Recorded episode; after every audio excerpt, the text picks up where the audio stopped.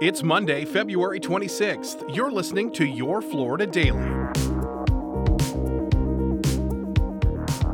I'm John Ambrone. AT&T says it will be reimbursing customers after a major outage last week left thousands unable to make calls or send messages. But don't expect a big payday. The company says it will issue a $5 credit to potentially impacted wireless customers, which it says is the average cost of a full day of service. AT&T says it wanted to recognize the frustration the outage caused people. The Federal Communications Commission says it's still investigating the incident. Parents at a Volusia County charter school are being told to watch out for symptoms in their kids after an 11 year old died from meningitis. The boy was a fourth grader at Burns Science and Technology School in Oak Hill. It's not known how he got the illness, but the school sent an email to other parents warning their children may have been exposed and to watch for signs of things like fevers, headaches, and a stiff neck.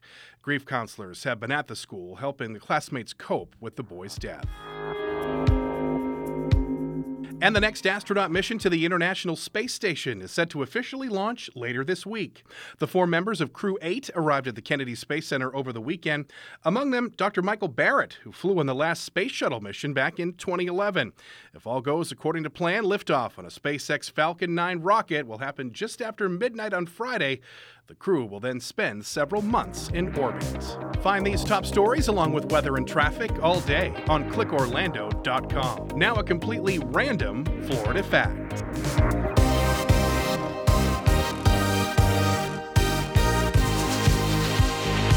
One of the most visited water parks in the world is in Central Florida.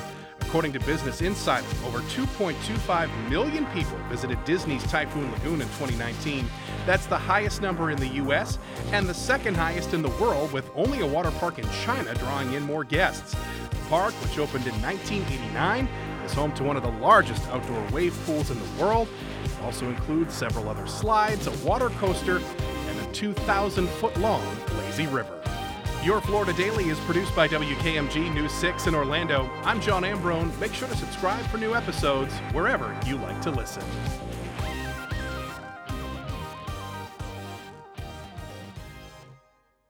Hi, I'm Candace Campos. And I'm Lisa Bell. We're the hosts of Florida Foodie. It takes a lot to get your dinner on the table each and every day, and it has a huge impact on how we live, our economy, the environment, even politics.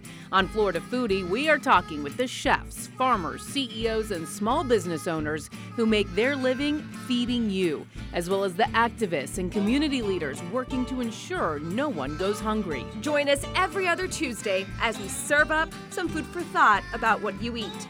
You can find Florida Foodie on Amazon Music, Apple Podcasts, Spotify, Stitcher, or wherever you download or stream your podcasts.